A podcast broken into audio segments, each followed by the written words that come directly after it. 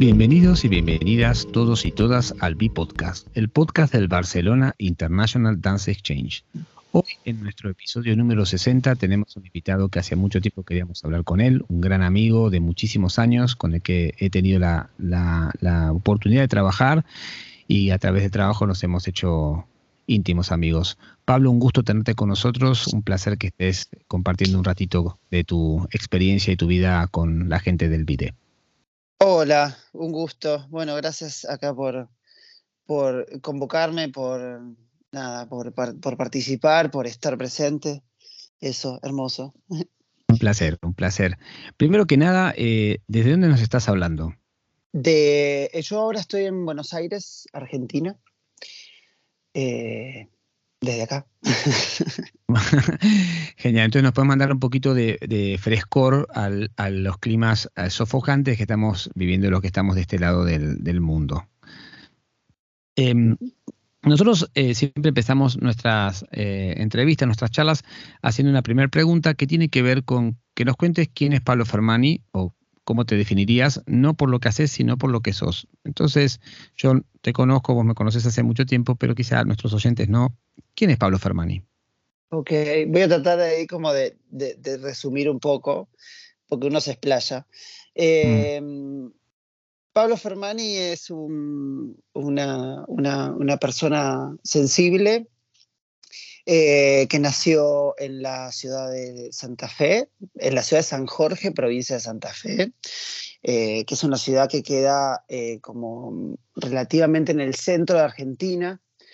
Tengo 40 años y bueno, la, búsqueda de, esa sensibilidad hizo que en el recorrido, digamos, de, de mi vida vaya transitando a través de la danza eh, como herramienta búsquedas de, conexión con un mundo eh, que es el mundo del arte, eh, ¿no? Como, mm. Como, a través de, esas, de esa sensibilidad y ese mundo paralelo o esas imaginaciones o esas sensaciones que por ahí nos pasan, me atraviesan. Mm.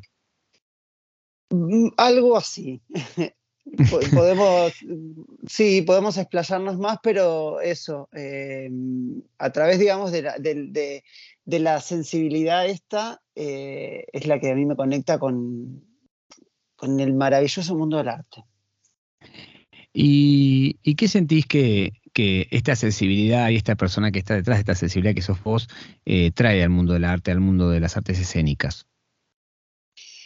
Eh, la verdad, que, traigo eh, mi experiencia o, traigo como la, posibilidad de nuevos desafíos. Em, es como que hay algo del objetivo, como que uno, no es que tenga un objetivo que vos decís, bueno, tengo un objetivo porque quiero llevar esto o aporto esto, traigo esto, sino que el objetivo es poder... Eh, descubrir y crecer con cada propuesta, con cada desafío, con, cada lectura, con cada obra, con, lo que te atraviesa en la vida, los amigos, las, relaciones. Mm. Eh, traer desafíos, desafíos y aprendizajes y eso llevarlo a, a, la escena. Eh, no tengo como un objetivo de que Pablo aporta tal cosa, sino que eh, capaz es el resultado de, una situación o de tal vez te toca, no sé, bueno, un coreógrafo o una obra donde en realidad estás hablando de una situación particular o de una, no sé, de, bueno, de un problema o de algo que lo expresa la sociedad. Entonces, eso, la ductilidad, digamos, para resumir en palabras. Y, dentro de esa ductilidad que, yo conozco muy bien, por suerte, ¿no? Em, y, yendo un poquito más profundo en, esta pregunta de qué traes, eh, ¿sentís que hay, una, diferencia o, una, o diferentes tonalidades cuando estás como creador que como estás como intérprete de una obra que quizá no es la que vos creaste, ya que vos trabajaste con muchísimos coreógrafos has bailado la obra de un montón de gente, pero también has hecho mucha obra propia. Entonces, ¿cómo, cómo es esa, qué sentís que, ¿Qué diferencia si es que la hay? Si no la hay, ¿cómo, se, cómo, se, cómo conviven esos lugares de, de creador e intérprete? Em, conviven de la misma manera, porque a mí una vez eh, en una charla con una amiga eh, me dijo algo que fue maravilloso y me dijo, vos tenés como la capacidad de que cada cosa sea un hoja en blanco. Entonces soy de los que desconocen mucho. Entonces yo cada, cada, cada clase que doy, cada obra que por ahí eh, me adentro para, para, interpretarla o para crearla o para... No, no sé nada. Es como que estoy, trato de estar lo más vacío posible, eh, porque si no, no, es, no, no, no se genera la ductilidad y siempre hay filtros o cosas que te van como eh, haciendo lo mismo o, llevando como a un mismo lugar. Entonces, como trato de, de, de desconocer, Trato como de, poder, eh, visto cuando un movimiento que venís haciendo durante muchos años, siempre lo mismo, decís, bueno, ¿cómo sería esto si lo hago por primera vez? O, mm. porque, porque vamos cambiando, porque creces, porque te pasan cosas, porque no sos la misma persona que hace una mm. hora atrás. Eh, hay algo que cambió, hay algo que evolucionó y, y estar en constante movimiento y en constante cambio hace que uno se tenga que que, adaptar. Y para mí eso es como empezar como, como en cero. Por supuesto que desde el lado de intérprete es un camino que desde el lado de coreógrafo es otro, porque vos como coreógrafo tenés que abrazar un montón de áreas que hacen a la obra. Y desde el lugar de intérprete, vos es como que relajás en todas esas áreas, te, como que te encargás solamente de, de, tratar de interpretar el universo del, coreógrafo eh, que, que, te pide ciertas cosas y vos tratar de ser lo más fiel a, su mundo. Eh, mm. se encaran de, maneras diferentes, eh, pero siempre trato como de, vaciarme. Mm. ¿Y, ¿Y, cómo es ese acto de vaciarte cuando te llena el, el discurso, la narrativa de una obra? Eh, es placentero porque cuando eso sucede se produce la magia. Em, me, como que me, pasa eso, como que cuando a, veces digo a veces el problema es cuando no, sucede, entonces eh, y ahí hay, que, hay, que, hay que indagar, pero cuando, cuando todo lo que te contaba recién eh, sí es como que eh, se alinean los planetas y fluye. Entonces ahí es cuando vos decís, bueno, ¿cómo va por acá? Claro, claro, claro. Em, ¿Y qué sentís que te devuelve este mundillo, estas, estas, estas hojas en blanco? Me devuelve eh, eh, mucho reflejo, mucho reflejo de lo que me pasa, de lo que voy viendo, de mis situaciones, de hay como un paralelismo Mm. Eh, en el arte, en la danza, en, lo que hago con, mi vida. Entonces aprendo, aprendo mucho. Eh, eh, traigo la danza mucho a terapia mm. y siempre hago el paralelismo. A veces uno quiere tratar algunos temas personales que no tienen nada que ver con el mundo de la danza o con el mundo del mm. arte y traigo el paralelismo. Ah, claro, porque con el movimiento en realidad tenemos que hacer así, así, así. O ensayo tal cosa. ¿Por qué no puedo ensayar tal otra? Entonces a veces me, devuelve como esa, ese, paralelismo y esa, mm, no sé, esa, esa visión. De hecho, hay veces hay obras que, que, la temática tiene mucho que ver con lo que estoy viviendo. Mm. Mm. Y esas temáticas que estás viviendo, ya que volviendo un poco a, lo que te preguntaba al principio, ¿no? Que, nos contabas, bueno, de dónde venías, ¿no? Eh, desde dónde nació toda esta ilusión, ¿no? Que es mucho de, tiene que ver mucho con tu, con tu manera de ser.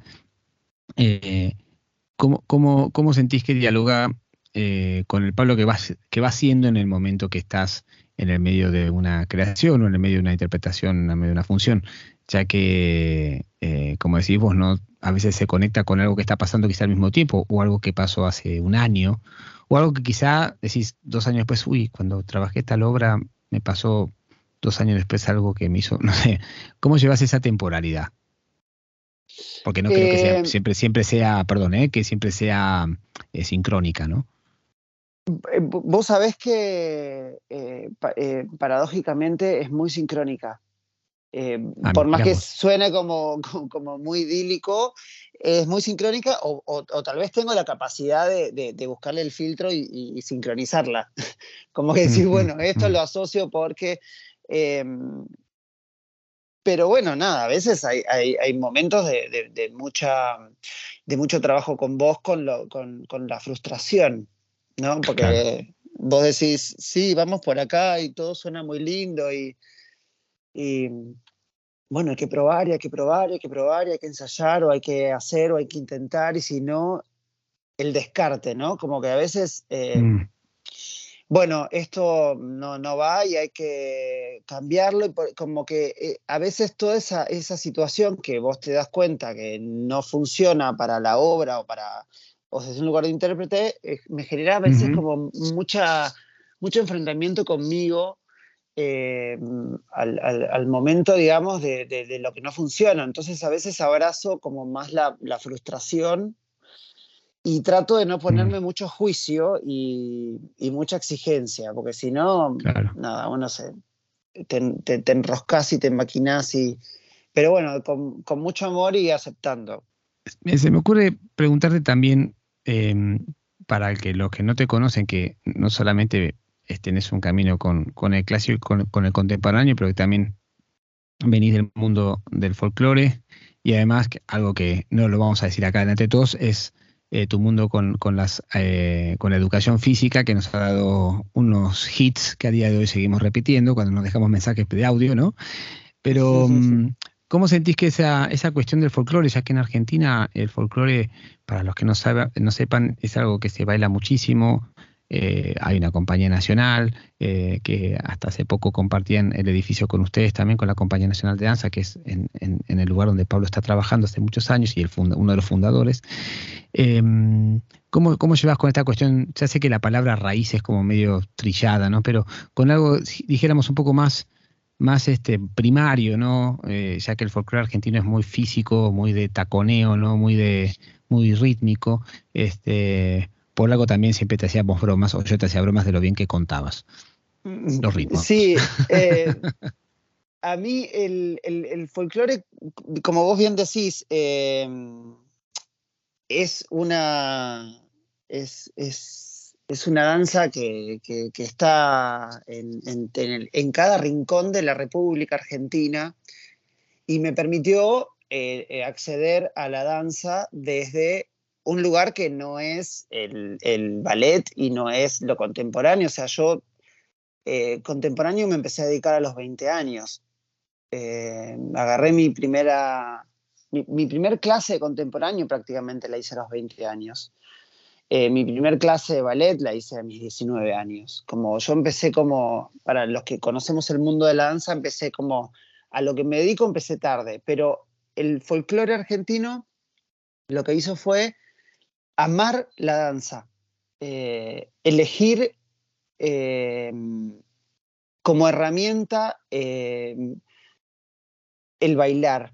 Y eso hizo que, yo tenga mucho, mucho escenario de chico, muchas competencias eh, de, bueno, de 10, de 10, 12, 13, o sea, toda mi adolescencia fue a través del folclore y eso hizo que eh, cuando de grande entré en lo que vendría a ser la danza contemporánea, había muchas cosas que yo ya las tenía, la cuestión rítmica, o sea, el, el folclore tiene una danza que es el malambo, que es percusión, eh, es como, como si fuese el tap, pero eh, es mucha percusión y mucho oído y eso hace que, no sé, que tal vez tenga una manera de contar diferente, bueno, la identidad que cada uno va recorriendo con sus, mm. con sus búsquedas, pero el folclore a mí me permitió, por ejemplo, em, poder copiar eh, visualmente.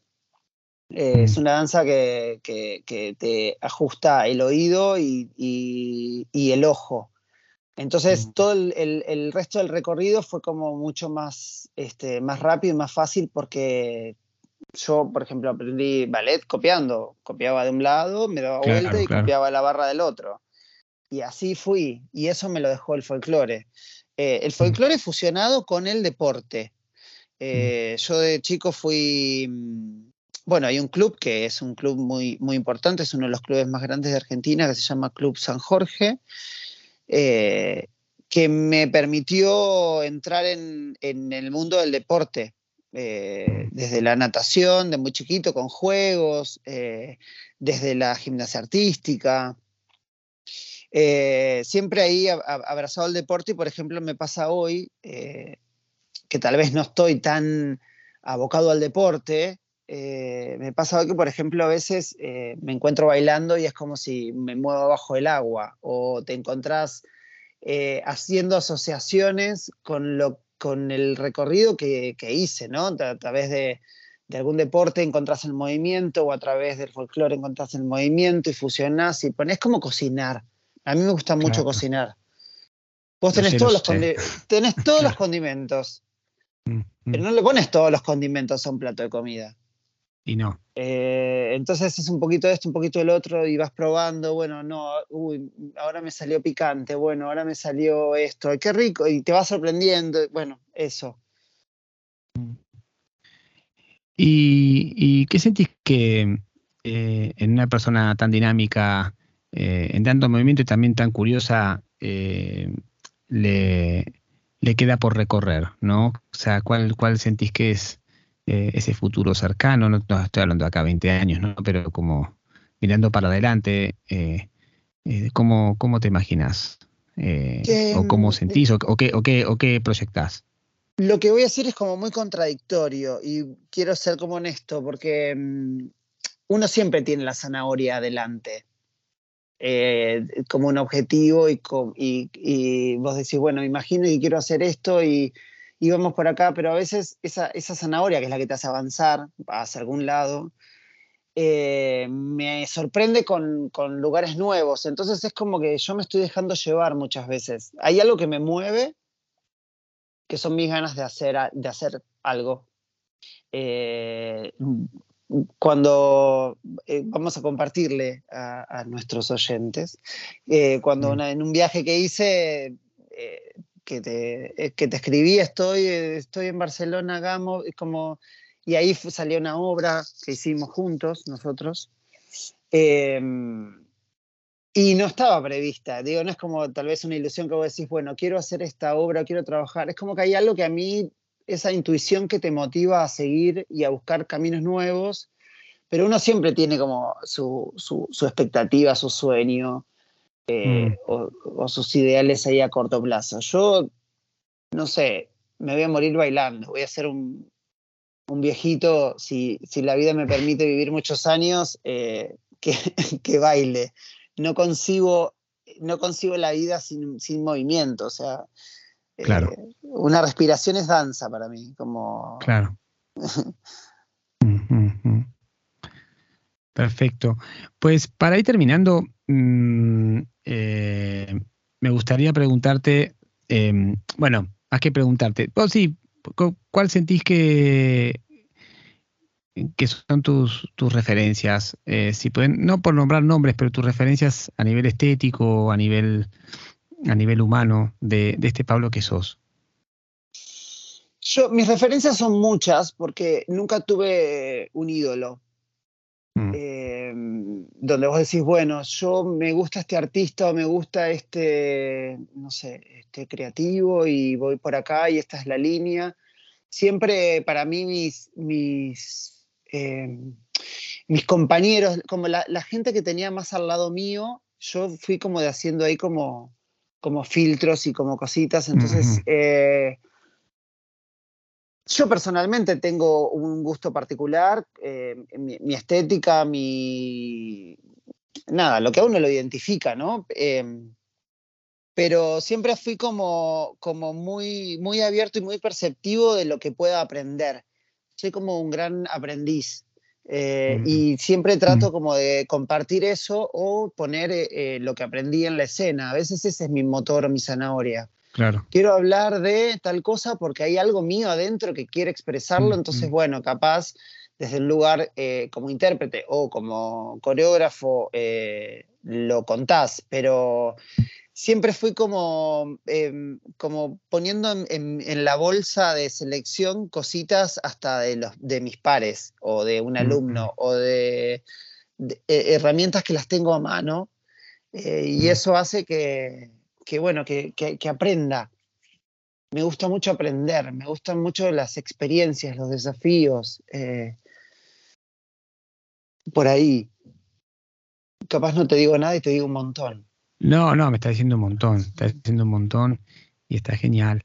Em, pero mm, para ir terminando, nosotros estamos eh, este año haciendo un juego que es que cada invitado le deja una pregunta al que viene detrás. Entonces a ti te han dejado una pregunta, te han dejado a vos una pregunta, pero antes de contártela para que la respondas, estaría bueno que me, me dejes una pregunta para él, la, los, porque a veces tenemos eh, tandems invitados. ¿Qué, qué, lo mueve? ¿Qué es esa cosa que, que, te mueve a, que lo mueve a seguir? ¿Cuál es, cuál es la chispa generadora de un movimiento? Movimiento no me refiero a lo que vendría a ser la danza o, algo puntual, sino es, esa chispa que te mueve, esa chispa que te hace arrancar el auto, esa chispa que te da ese, primer impulso, ese primer martillo que decís, bueno, tengo que colgar un clavo, ese primer martillo, ¿cuál es, cuál es esa chispa? Eh, preguntaría. Perfecto. Bueno, a vos te he dejado una pregunta, eh, Ravid Abarbanel, de una bailarina coreógrafa de, de Israel.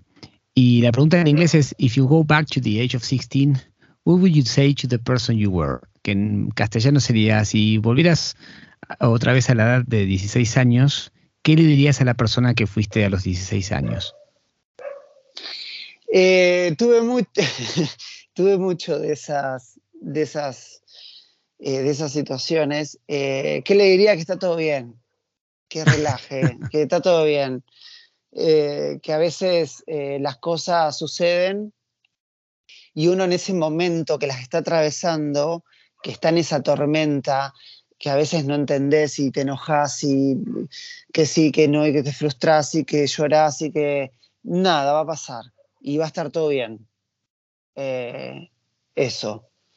Sí, le diría eso, como abrazaría ese Pablo de 16 eh, y de cada año, ¿no? En cada situación, que, que nada, que está todo bien, que, que la vida es hermosa. Perfecto. Que me pues muchísimas gracias. Totalmente. Pues muchísimas gracias, Pablo. Es un, es un placer siempre escucharte y, y, espero que también los oyentes hayan disfrutado de una partecita de tu, de tu inmensa vida, de tu inmenso ser y de la persona genial que sos. Te agradecemos mucho que hayas estado con nosotros. Gracias, para mí es un placer enorme.